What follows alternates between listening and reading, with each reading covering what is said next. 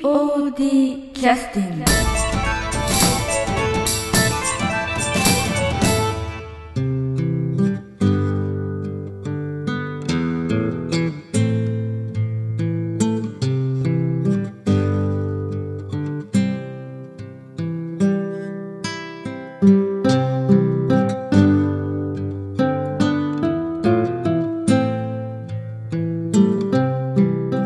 劇団 POD ポッドキャスティングですこの番組は富山県を拠点としたアマチュア劇団である劇団 POD のポッドキャストです劇団員や関係者ミュージシャンやアーティスト他の劇団の皆さんにご出演いただきましてオリジナル制作の劇中音楽を交えていろんなお話をしている番組です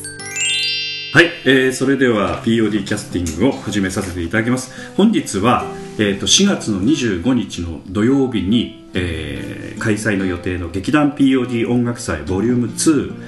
えーというあのイベントをさせていただくんですけれども、えーそちらに、えー参加いただく方のご紹介も含めてちょっとあの音楽祭の紹介も含めてちょっとあの録音をさせていただきたいと思いまして、えー本日集まってきてくださっていただいておりますじゃあ安田三国の方からちょっと自己紹介とゲストの方のご紹介をお願いしてよろしいでしょうかまあ、はい、えっ、と、よろしくお願いします。えあこんなテンションでやりますのでー POD の、はいえー音楽やってる安田さんです。はいえー今日来ていただいたのは、えー沖縄三線の、えー講師をされておられます、えーと川原哲也先生です。はい、え今日はあありがとうございあました。飲み会のついでで来ていただいたという。はい。はい。あの今年は本当にまあスターウォーズイヤーということで ね。そっちですか あのフォースの覚醒がこう12月に、ええ世界同時公開であそうなんやだからアメリカあのの公開を待って、えーっと日本でちょっとあのなんて言いますかなんかこうイライラして待つということはなく、そあうあ、いそううことか、ですそういねうのあったね。そうだよえね。え昔のエピソード例えば4の要するに「スター・ウォーズ」の一番最初のね、まあ、1年後に公開されてますよねリアルタイムでご覧になった口でございますもちろんです もえっと、富山やばのいですスカスカラ坂とかでご覧になったんですかうそうかもしれないどこか忘れましたけど半券まだ持ってる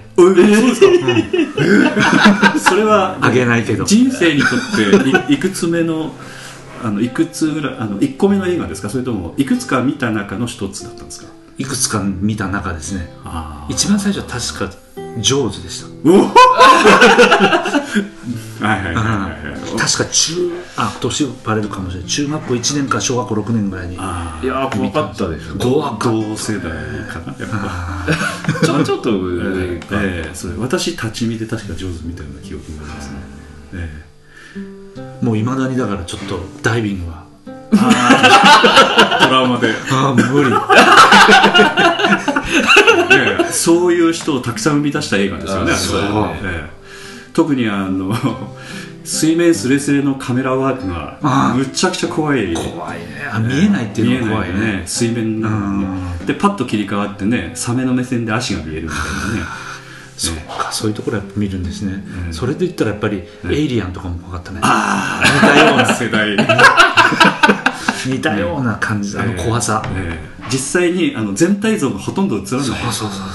ねよだれだけ見える。そうそうそう、ええ影だけとか、ええ気配だけっていう、ええあれのが一番怖いですねあのあなんだろのあの頃はやっぱりリドリー・スコット監督スティーブン・スピルバーグ監督ジョージ・ルーカス監督ああもう最高のね油に乗りに乗ってた時代でございましてで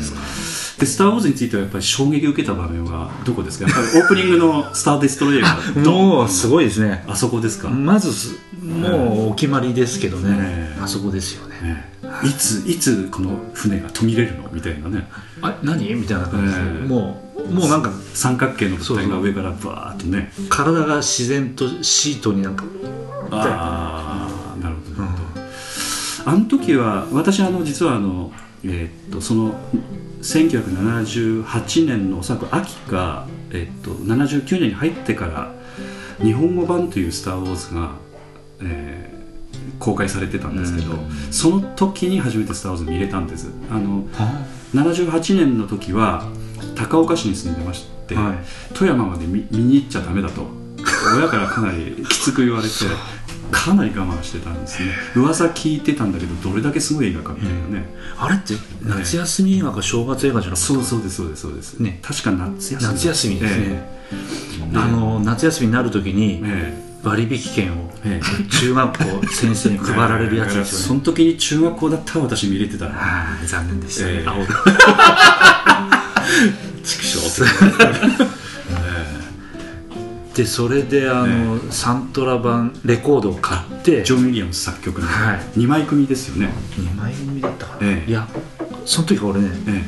えロサンゼルスフィルムを買ったああなるほど多分じゃあズービンメズーータビーンメーターですあなんで知ってた、そうそうそうええあの時はズービンメーター式のは未知のソングもね入ってるやカップリつングそうですそうですよえ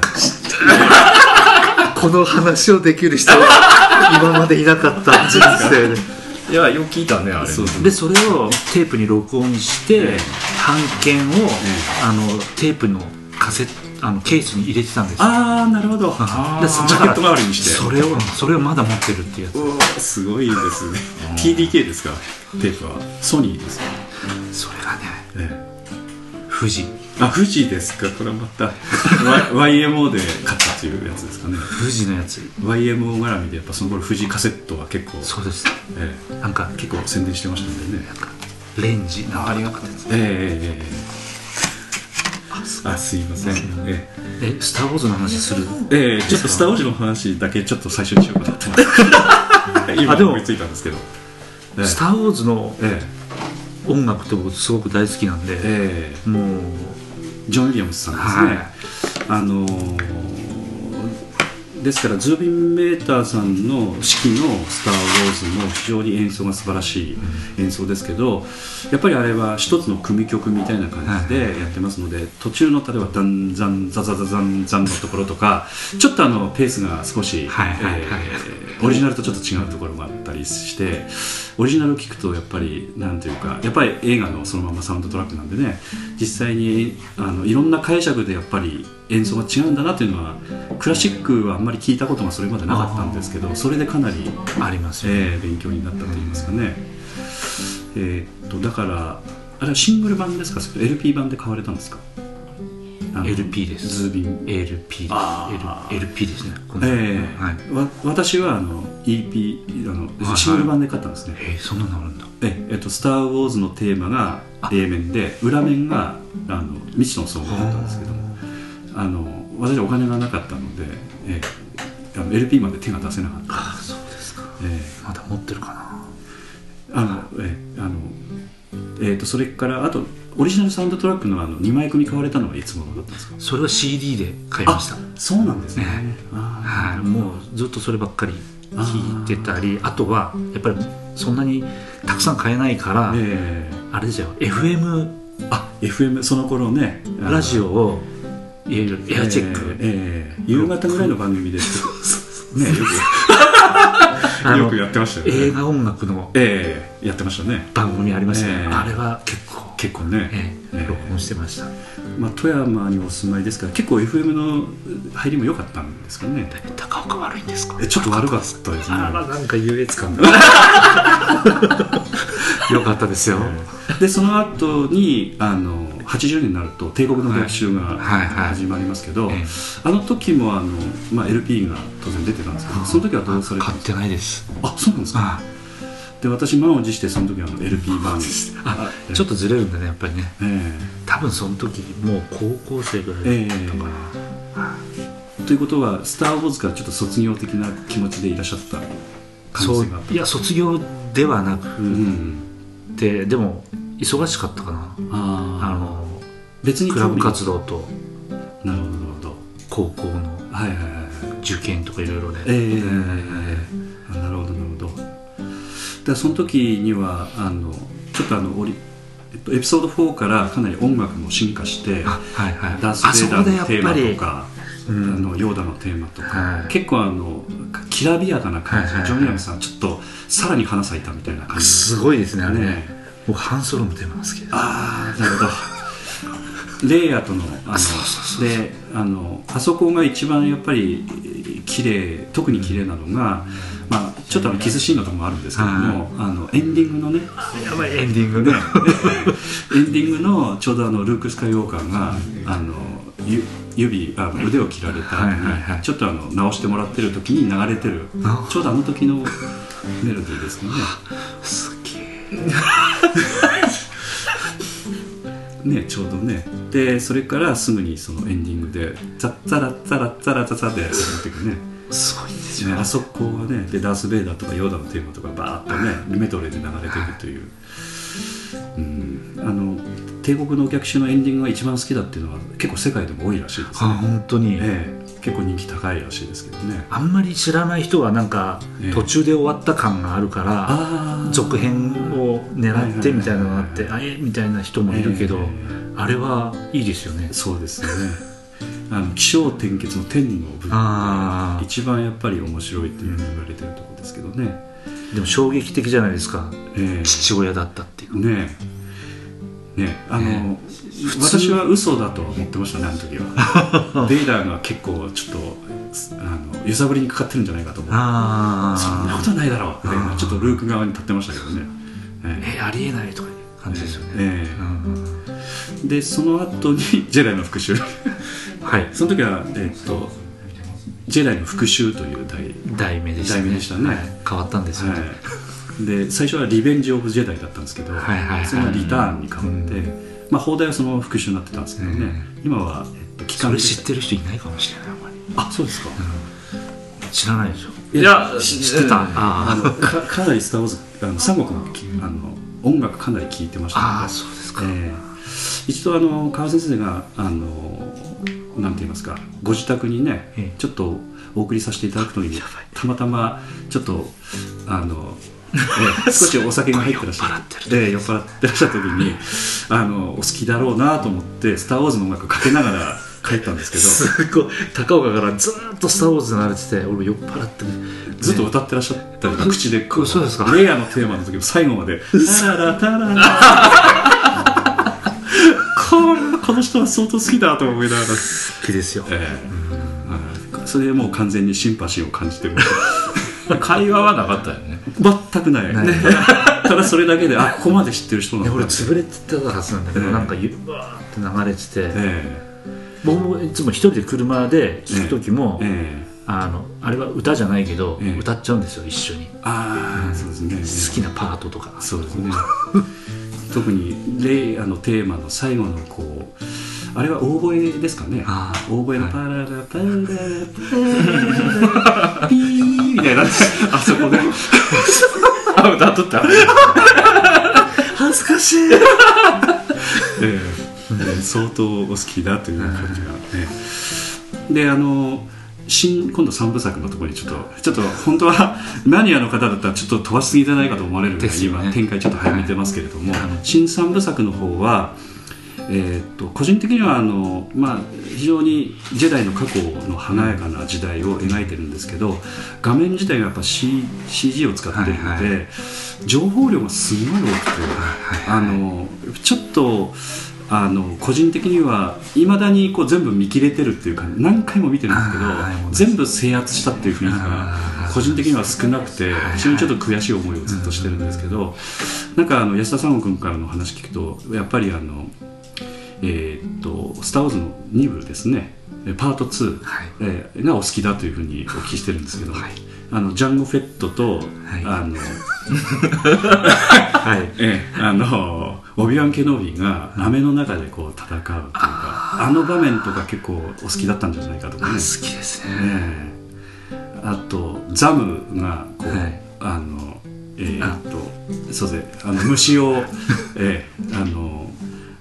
あの要するに、えーっとあの女性のパドメえ パドメのところの暗殺のためにね、はいはいはいその後最初すのぐ方ですよに、ねえー追いかけてジェダイとのチェイスがある場面とかね、あの辺も結構ねお好きでいらっしゃるんじ好ゃないきだかと思いますとねただあの、あそこでええ初めてあのアナキンがええあの人からええ見て、ダークサイドに落ちそうになるところが、場面が出気配とてして気配としてあるじゃないですか、ええええその辺が面白いですよね、かなりやっぱり徹底的に相手を追い詰めていくみたいな、ねあの辺オビワンが結構もうちょっと抑えろみたいなことをね言いながらやってでるもんですあ愛のためにみたいな、ええええちょっと固執して、えええーどんどんハマっていくみたいなところが、ええちょっと雰囲気としてね感じますんでねこんな話してていいんですか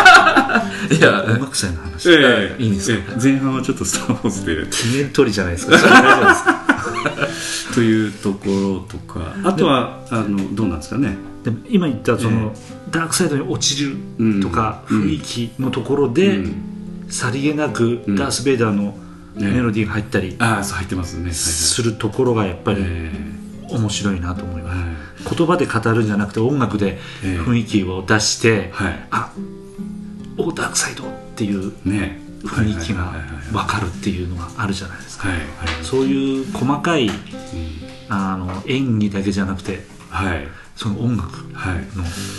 感じがすごく好きです、ああいうのはあのライトモチーフはいはいはいはい作曲法というね、確か言い方をして、は いはい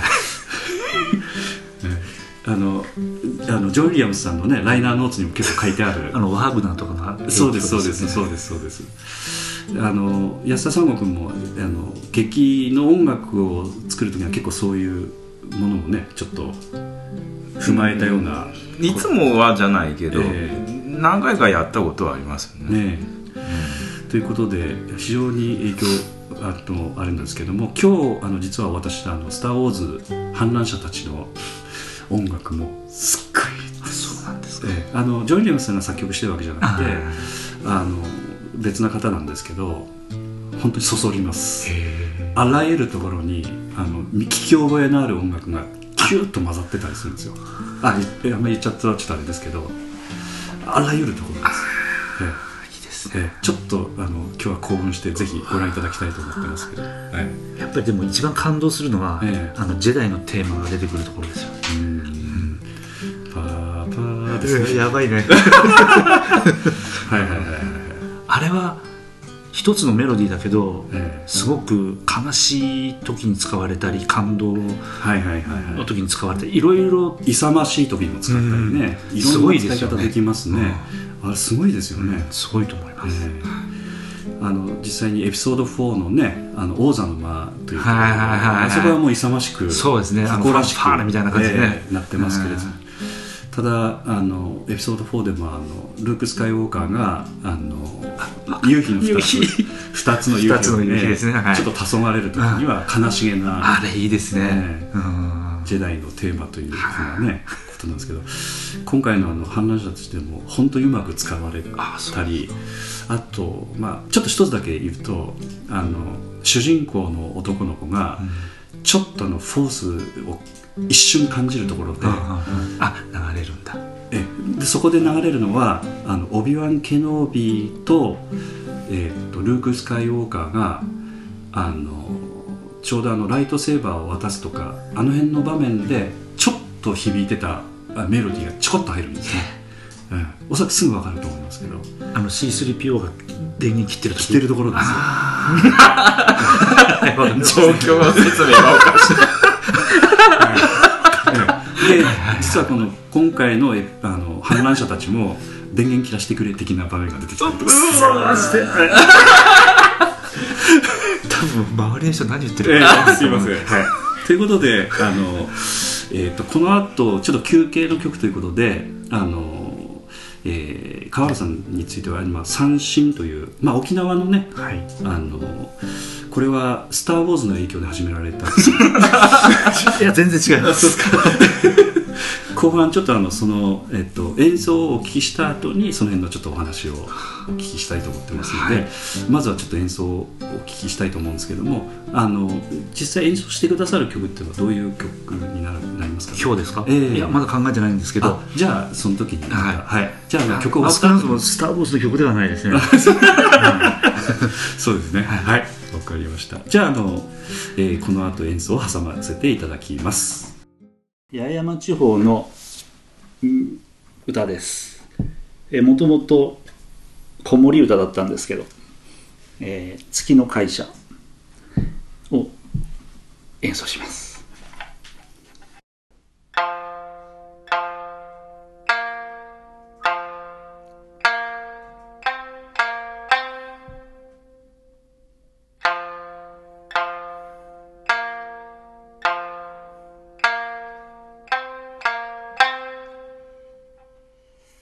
筑後会社深みがび会社と七つおいちょうが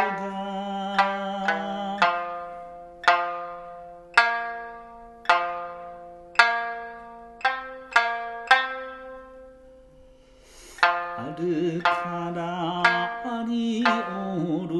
ふつくのきがんやいまんきらしょりおいちょうが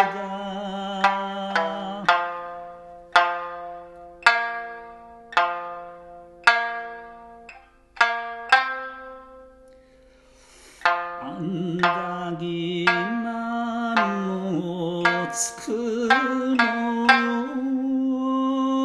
がけら朝ごらおいちょうがティラノフフランガイチュパナコンガニパナサカ料理ホイチョが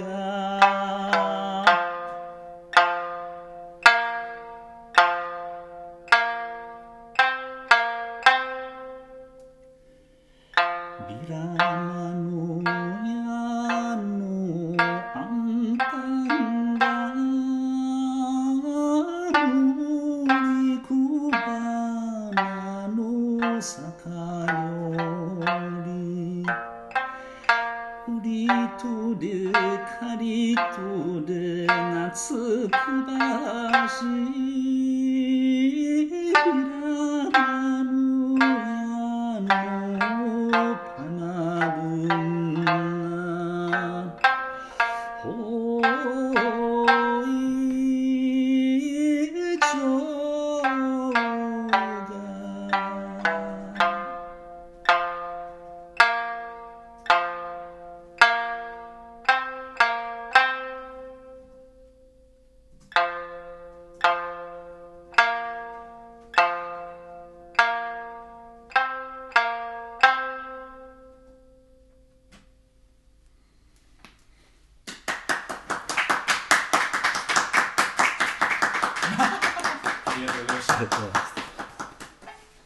はい、えー三振の演奏が終わりました。はい、ありがとうございました。えっ、と実際にこのえっ、とまあ見た目とかですね、形を見るとあの三味線に完全にウリ二つに見えるんですけど、はい音色的には全く違うという感じなんでしょうかね。そうだと思います。はいはいはいはいまああのまあ聞いてくださった方、ええすぐお分かりだと思います、まず皮がやっぱり全然違うので、はい、皮はこれ何の皮を使ってまし錦蛇の錦エビ皮ですねあ。ーえー日本の三味線ははい犬や猫のはいはい皮で柔らかいんですけども、これはかなり硬く、全然皮質が違うんですか、し違うので音も全然違いますね。まあちょっと小ぶりですし、うんうんうんうんはいこの錦エビというのはあの、まあ、実際にその楽器をね作ってらっしゃるわけじゃないと思うんですけどこれは沖縄産の錦エビになるんですかそれとも沖縄には錦蛇いないんですよ。実は。そうなんですか、んえーこれは何のいるんだと思ってましたこれは何の蛇の皮ですかっていうとええ大体沖縄だからハブじゃないですかっていう方もいるんですけど、ええええハブはちっちゃい蛇なのであの無理なんです広げられないんですねそうですねはいでもともとやっぱり中国から伝わってますあで同じ形のものが中国にありますあーですからこの川は今例えば中国の南部だとかはいはいはいはい東南アジアの方のえ錦蛇です、ーあはい、で養殖のものを輸入してますーあで生きたまま輸入をして日本にい生きてないです あそうですかの養殖向こうで養殖したやつを、はいえー切切って乾燥させて はいはいはい無駄な油を取ったものをあー輸入してますということはそこまでの加工は中国の方ではい全てされて、えあとはい、まあ、その三振に使えるように、まあ、ある程度加工されたものをそうですねまあ、日本が輸入しててということですかね。はいこれあのこれについてはあれですかねなんかあの象牙とかああいうものと全然違ってあの輸入禁止項目から外れてるというような、はい、ただこの楽器は今え海外持ち出せないですねえあそほうなとんでんすかど、はへい、え個人的に持ち出そうとすると、ええもう没収されます皮破られて、あそうはい、なんやですっか、ぱりなんだっけワシントン条約に引っかかるようです、ああそうなんですかゆただ養殖のものだからまだいいみたいなんですけどああなるほどなるほど、は野生のものかどうかただ、えー、と養殖したものだということで中国で生産されたお墨付きがついてるものだけきちっと輸入できてそうてですね実際加工したものはどっちかわからないので、はいあの要するに持ち出せないと,、はいということでああそういうことなんよでっすねぽどなんかしっかりあ、ーえー申請しないとうん普通の個人の人が申請しても多分通らないみたいですね今はなるほどなるほど、はい中国に持っていくのもダメなんですかね ダメなんじゃないですかああまああ のどこ原産かわかんないし、ということはミュージシャンの方とかはあの各国移動される時は何らかの形できちっと届けをされてるかはい、あるいは演奏先で調達されるか変装先で多分調達できないと思うので合成の皮のものを使い、いいなんか機械で音をまあごまかすというかはいはいはいはいしているんじゃないでしょうかなるほど多分ちゃんとした方だったらしちゃんとし申請はされると思うんです けちゃんとした方だったのだど難しいですね楽器はうんは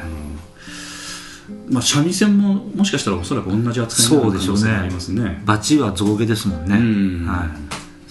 そう三いうこ振とはこれは水牛の角あ水牛の角なんはですねい、だからそれは大丈夫だと思います、まあ、三味線自体もあのリスナーの方はあの形がはっきりしないと思うんですけどかかなりやっぱりバチもよく似てるんですかバチは全然違います形がはい、うんえっと、日本の三味線はあのしゃもじみたいなはいはいはい形ですよねこれはあのえでっかい爪って感じですあちょっとあの見せていいあ全然違いますね全然違いますはいはいあの白い何かあのなんか扇みたいな形に近い感じのね三味線の場はい合はしゃもじみたいなえ感じですけど、これはなんていうふうに表現したらいいですかねつけ爪みたいなそうですねあの普通にバチとか爪とか言ってますああ、えっと指の先にあのスポンと入れて、そうですねあのこう攻撃に使えるような 人をこう殺傷したりするように攻撃に使えるようなそうそうそうそんな感じですよね見た目はねそうですね色は、えっと黒っぽい色で、はい、はいまあ角によってちょっと白っぽいやつがあったりいろいろあるんですけどうんその先はどういう加工したんですかこれはですね、あのー知り合いの方にちょっとこういう加工もできるよっていうことで加工してもらったんえです、ーあのーステンレスはいはいになってるんですけど、えっと、さらに爪の先にあのステンレスなんですねそうですねちょっとあの殺傷能力を高めてるそうですはい、 はいはいあの摩擦が少ないので、雑音が少ないっていう感じなんですかね実際これ、えっと、水の角がそのままつくつくになったような感じはいはいで、はい、本当あのはこれがなんですけど一般的ですそっちの方があただそれ僕をは重いのが好きなんですよだから重くしたくてここにガンとステンレスを入れて入れ重てくしてーそれは今先っちょはあの1センチ角ぐらいの感じのものがそう見えでてするねんですけどそはいの奥には結構重たいものがはい埋まってるんですか、はいあちょっとちょっと拝見するあすみませんまあいろいろです軽い人が軽いのがいいっていう方もこれどうやってい埋ますめてあるんですかねあの長いものが入ってるという感じなんでしょうかはいあー実際こういう加工してくださる方っていうのは結構いらっしゃるんですか日本にやいないと思いますうんこれは僕の師匠のお兄さんがはいはいはい、はいえそういう加工もされてらっしゃって、師匠のお兄様にかなり無理を言ってお願いしたという感じなんですかいや無理は言ってないんであす失け礼いどたしました いや向こうからこういうのができたぞちょっと使ってみていあーよかったらって言ってなるほどろいろここはこうした方がいいとかうんアドバイスをしたりして、はいこれは安田三悟君はこの三振は実際演奏してみたこともあるのあああのーうんまあありありますけどねえ実際こういう爪使ってやるのどうしたかなあのーハエトリガミのえええボーナストラックでえ入れたあの海からの送り物のやつ、ええあれ俺自分で三振弾いたよねえはいはいはいはいあミュージシャンなんていうミュージシャンの方でしたかねえっ、とキトキトバハマという方にとええ一緒にコラボして、うんはいはいはいはいあのえどうやって弾いとったかもう忘れしもたえそれはちょっとひどくないです自か分の爪で弾いとったのかもしれないあ沖縄でもこの人差し指のちょっと伸ばしてあええ弾いたりもしますしあああとミュージシャンの方だとギターのピック使っバックでやられる人もいますあーなるほどはい、ただそれはちょっと邪道っぽくて本質本当はそういったあのなんていうか殺傷能力の高いそれを使 うといや指弾きもありなんだありますね古そうなん古いです人ねやったら多分僕もつい最近までこれ爪でも弾いたりしてましたあそうなんです曲によってちょっと変えたり、えただやってるとなんかこの甘皮が抜けてくるみたいな感じで ちょっとレモン持てないぞみたいな感じになってきたんーでかなりヒリヒリくるんですね、はいちょっと弱いのでああなるほどでやめても爪だけにしてますけどはいあーまあ、一応教える立場なので、まずはあうんのオーソドックスなものこれを使いましょうということでうん今はやってます、はいまあ、ということ特でに何でもいいですあの実際にちょっとあのちょっと踏み入ったお話しますけど、ま、あのこの三振というのはあの、まあ、生まれた頃から弾いてらっしゃるわけじゃないと思うので、はいなんか出会いがおそらく終わりだったと思うんですね、はいはいはいあのまずなんか他の楽器をやってらっしゃったのかはいそれについてお話しできることの背景音楽から入ると、まあ、ええ子供の頃はちょっとピアノをええ習ってええええええたぐらいなんですねはいただ「そのスター・ウォーズ」とかぶるかもしれないですけどおそうなんですか中学校から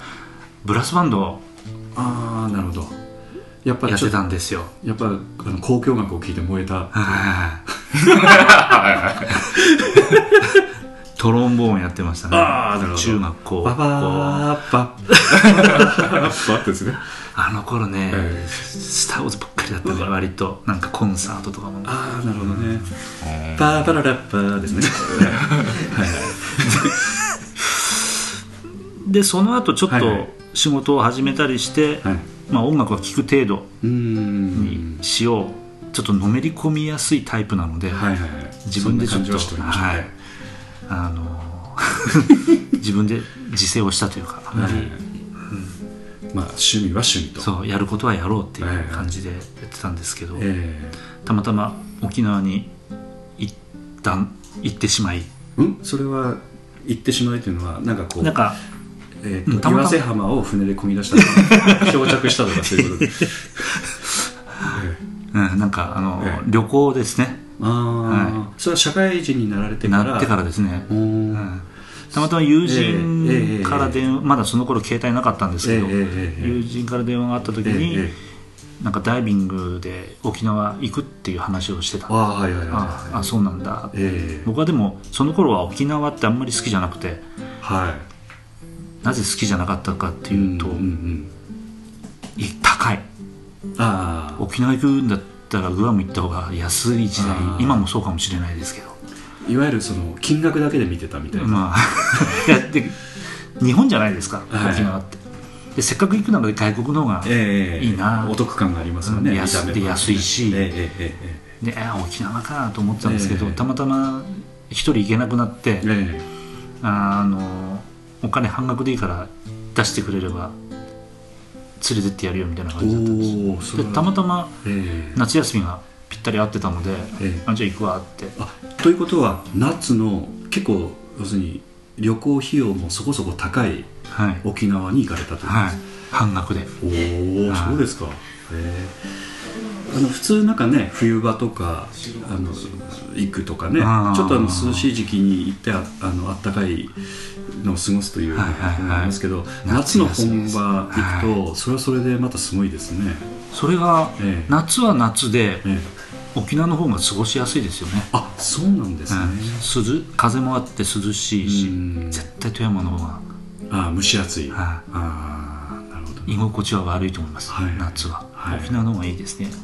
で行って、で、えあの沖縄料理やら沖縄のお酒に魅了されてしまい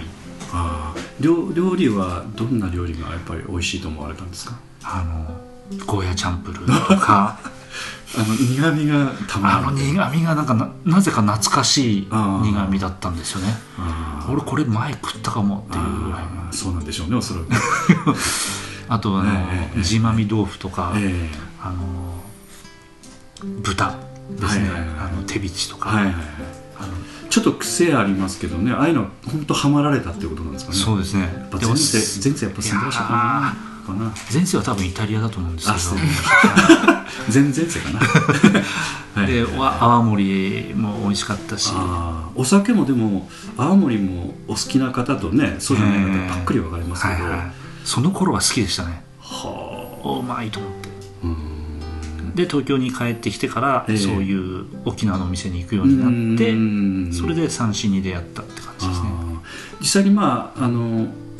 ああいったあの例えば沖縄行って、まあ、ホテルにおそらく、はいでね泊まってらっしゃってちょっとした何かそのなんか食事行くとやっぱり音が流れてたりするんですかね演奏があったりとかそれがですね、ええあの僕がたまたまおまけで行ったので、ええ他の人たちはダイビングはーじゃないですかダイビングダイビングしないですよしない上手がおるからつながった で、ええあダイビング行ってきてくださいっつって、ええなんかホテルのプールで寝そべってたりあー自分だけ違う行動をしてあでそのーグルーじプがゃあ毎日やっぱ一人二人かけていくみたいな感じですかなんかそうなんですよ 友達がかけてたあなるほどねあでその時フラフラっとしてる時にあーでその時実は音楽に出会ってないんですねあそうなんですか、はいでもすんごい楽しかったんですねその時間がいやたおいしおいしいものを食べたりあとか美味しいのは楽しかったんです、ええでもその時は沖縄大好きっていうことになったっていうことですかそうですね沖縄あ沖縄って日本じゃないんだっていうのをすごく感じましあたーなねるほどねはいはいはい外国、はいもう日本語が通じる外国っていう、あこの人たち絶対ー別の人種だと思いました、うんで音楽にはその時出会ってなかったんですね出会ってなかったんであす、はーいで東京戻られてお店とか行くとお店ではやっぱ結構演奏してらっしゃるんですかそうですね演奏だったり CD だったりええそういうのがあってでちょっと興味をええ持ったんですけど、ええはいただまあその時はねあの趣味は趣味ということはでいはいはいは私あっいてらっしゃった時期ですよね、ええええ演奏とかについてはねでまあちょっ、と習ってみようと思って、ええええはいまあ、1年ぐらいちょっとやってみようかなうんと思い、それはあの差し支えないのおいくつぐらいの時なんですかいくつだったかなえっ、とエピソード1の時ですねああ1999かな9はいはいはい9ですねはい 確 かそこで年代を下がったみたいな、 えースター・ウォーズファン独特のはいあれですけど、ぐらいだと思い ますあじゃあ、えー、とお若くはないですよね若くはないですね、ええはいその時にそういうのを習ってみようと思われるっていうのはよっぽどやっぱりなんていうかなんか好きになったということなんでしょうかねいやそうでもないんですよあそうですかたまたまそこでええ仕事辞めたん ですね潰れたんですよあなるほど、はあ不可抗力だったんですね、はいええでちょっと暇になってえ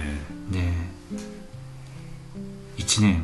学校に行くことにしたんでえすえでちょっと時間あるかなと思ってえうん軽い気持ちでなるほそどの学校行ってる間1年ぐらいやれば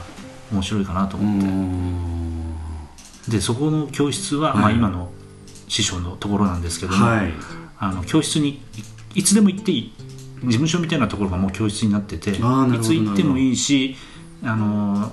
みんなが使っていい三振が置いてあるのあで三振か買わなくてもよかったんですよああなるほどまあ皆さんんも普通買いますね最初やるうんやろうと思ったらな高いの買っえてえええ自分を追い詰めるみたいな追い込むもってうそういうの嫌いだったんでい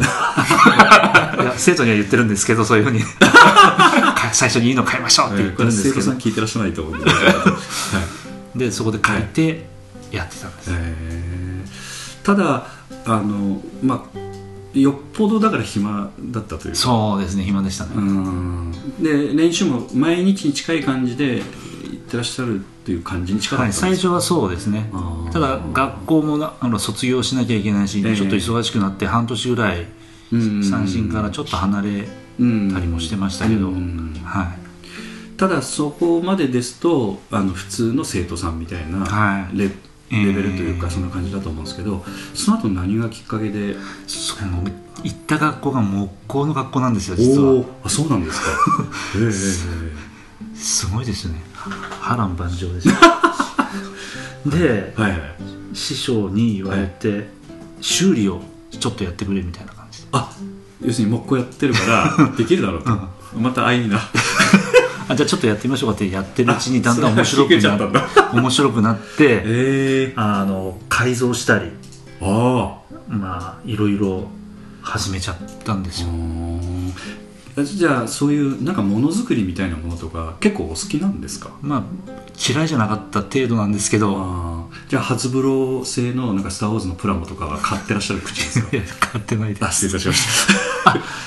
いやタイファイターとか買われたとかファルコン号は買ったとか X ウィングあ X ウィング買われたねなるほど まああのフォースの覚醒でも予告編でねバーンと出てきますからね嬉しいですねはい X ウィング X ウィングがやっぱりええ一番最初にそうですね、はい好きです、はいはいということでちょっとまだ話があのじゃああの三振は演奏から入ったというよりもちょっとのめり込んだのはあの加工というかそうですねそらまた不思議なは 感じですね、はうんいでやそれやってるうちに面白くなって、えあのそのままどっかの木工所に入るのもなと思ってえ、えええっと卒業してから無理やりはいはい師匠の、はいはいまあ、弟子にしてくださいというか、お押しかけ的あのな4月からここで働きますみたいな。ああなるほどそれはやっぱフォース使ってないそうそうそう右手を動かして 師匠の前で本当はそうしたかったんですなるほどへえでも師匠はあんまりその時は「うん」って言わなかったんですけど「うんそうそうか」みたいな感じだったんですけどそのまま毎日はい教室に行って何か仕事をさせて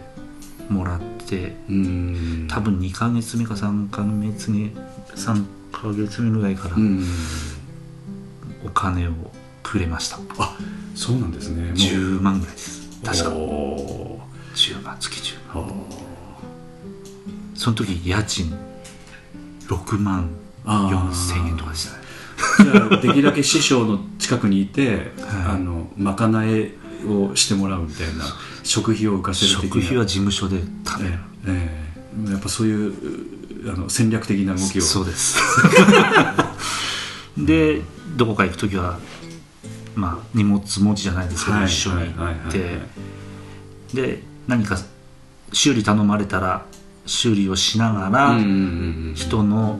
レッスンを聞いて覚えるみたいなああなるほどなるほど完全にあの弟子的なやっぱ立場でなんか昔風のそんなのをうんええええええになっちゃったんですけどええでもそれ作業してる間に歌を覚えたんですあー、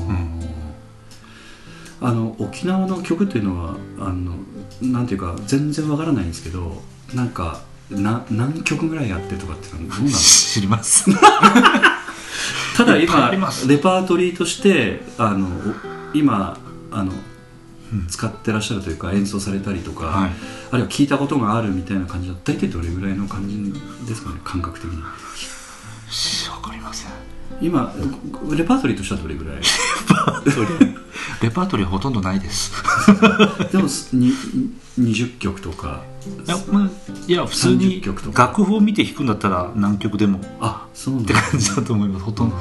じゃあそれだけやっぱ数がやっぱ多いんですね、は例えばなんていうか多いですあの津軽の地域の民謡とかっていうふうに今残ってる民謡っていうのは、すまあ、そこそこ数はあるにしても2030とかってないと思うのあで沖縄むちゃくちゃ多ーいめんちだゃくちゃ多いですねねえはいあまあ地域もひひ沖縄って一口で言うけーど、うん地域もあるからねただでも同じような三振使ってやるという文化なんですよねそうですねエリア的には、はそれはやっぱり中国から琉球王朝に伝わって、うん琉球王朝から各島に移ったので、うん三振はうん沖縄全部一緒なんですけど、うん言葉はあの各島々で違うぐらい違うし、うんうんうんちっちゃな島の中でも言葉が違うので、うんそれぞれそれぞれに歌がうん、あるし、メロディーも全然雰囲気が違ってきますし、皆さんがよく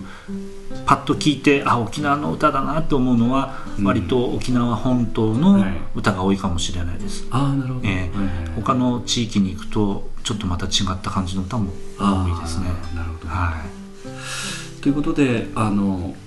まあ、結果的にはそういう弟子的な立場でいろいろこう演奏したりとかっていうことにもなってきてはいで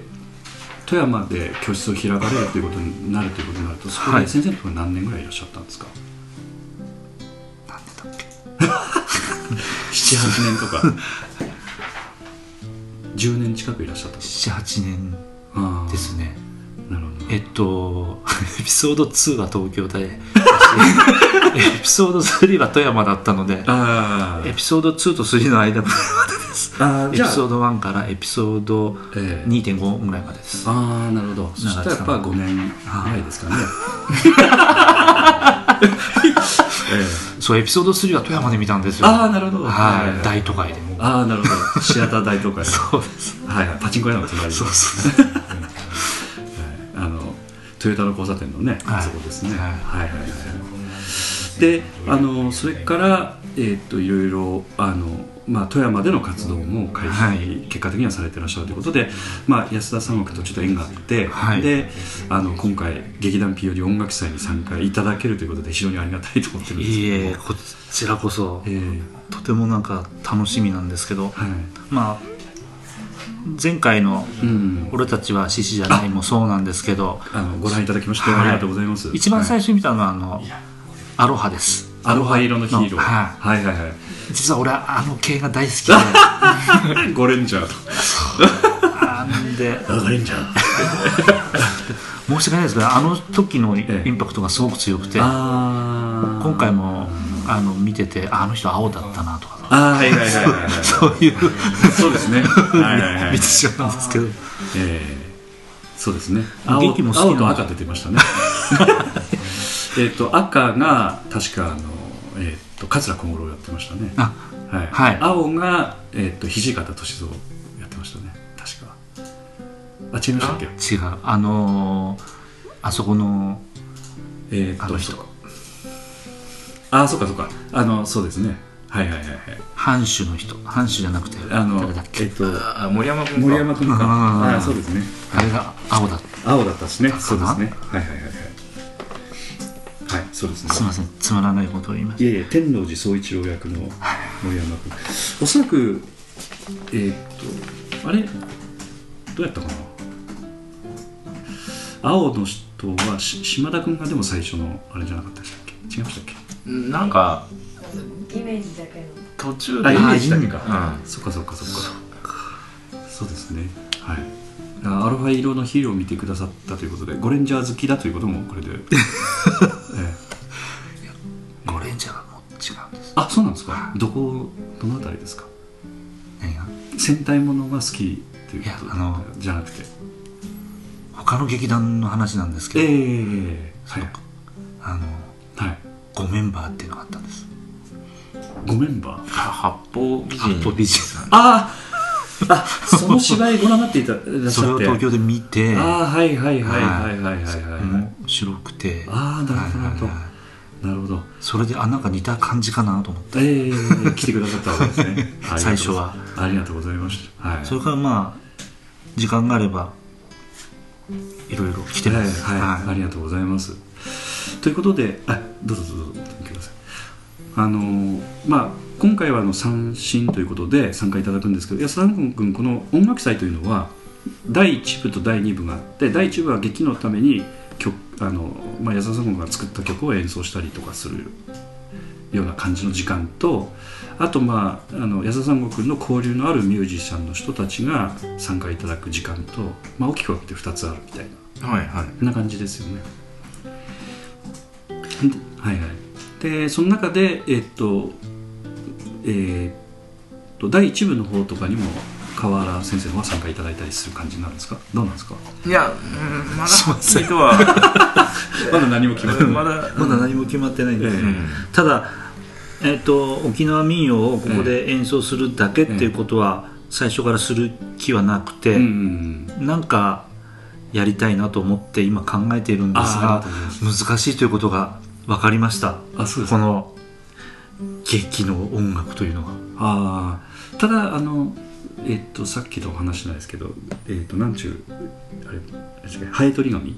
うんの時の曲はいけそうな気はしますけどどうなんでしょうかああまあやってもいい、うんなんだけどやってもいいかなまあその河原先生なりのなんかアイディアがあってそうあのーえーっとこれは一部に通じることなんですけどもはい一、つの場面えええがありますえはいそれ音楽が変わるとどれだけ感じ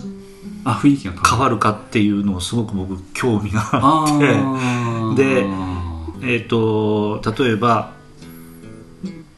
日本の詩ーはいいろいろ有名な人が書いてる詩あるじゃないですか、はいはいはいそれちょっと僕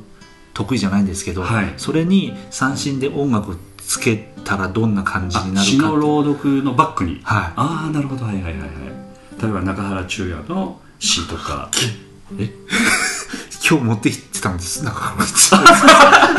びっくりしたええ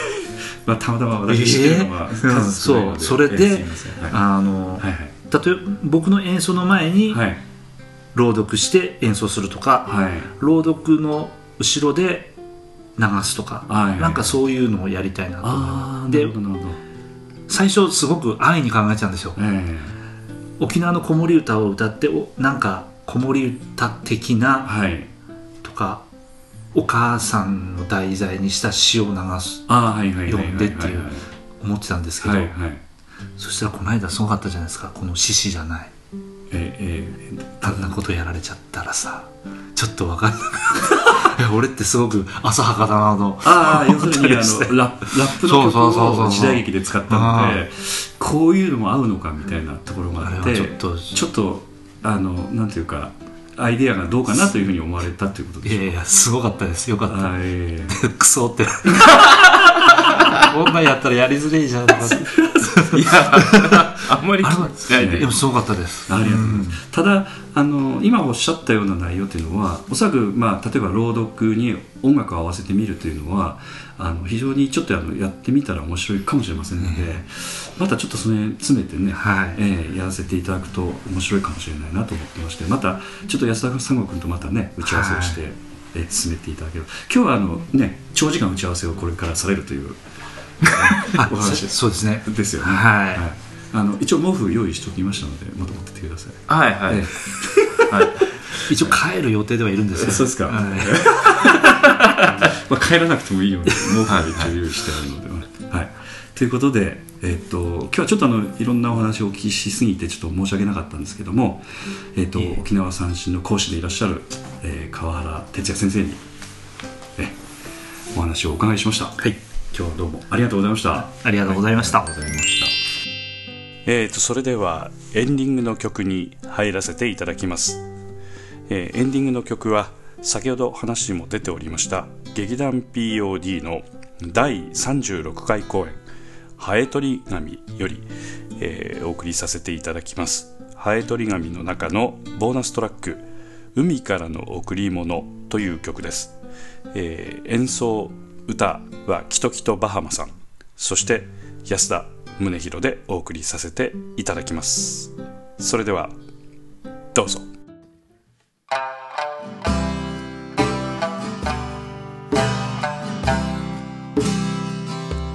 少し歩き疲れた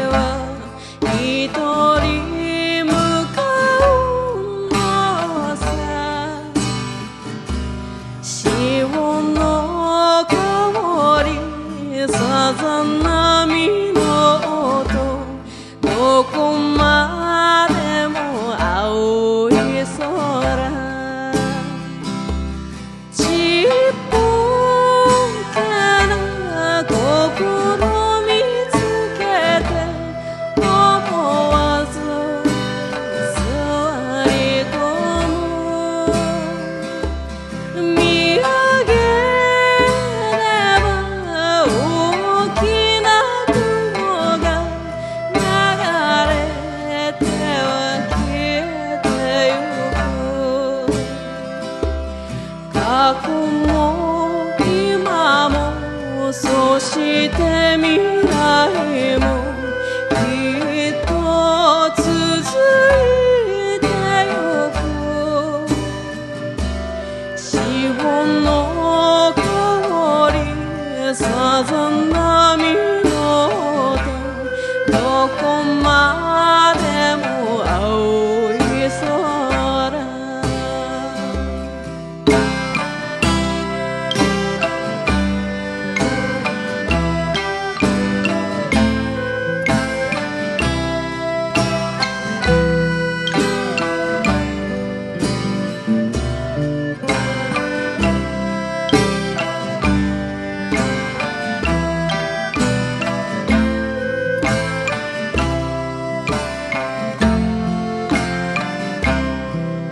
悲しみにくじけそうでもいつもそばにいる信じればきらめく風がそっと流れてく過去も今もそして未来もきっと続いてゆく潮の香りさざ波の音どこまでも青い空どこまでも青い空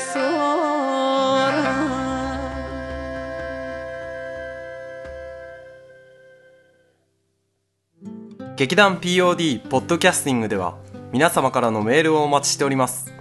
劇団 POD の芝居を見たことがある人はもちろん全くご覧になっていない方からでもメールをお待ちしておりますメールをお送りいただいた方には劇団でオリジナルで作曲をしております音楽 CD または音楽ファイルをプレゼントさせていただきますメールアドレスはマスターアットマーク pod-world.com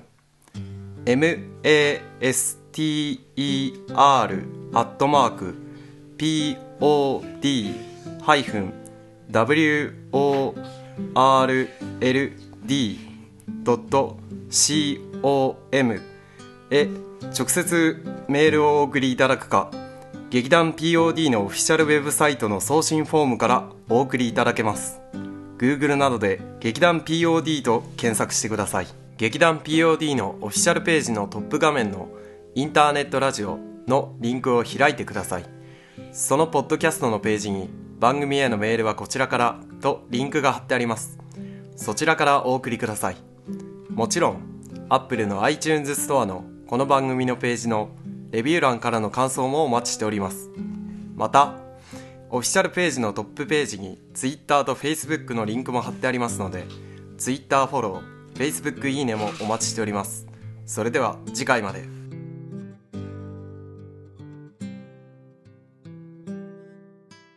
ー POD キャスティング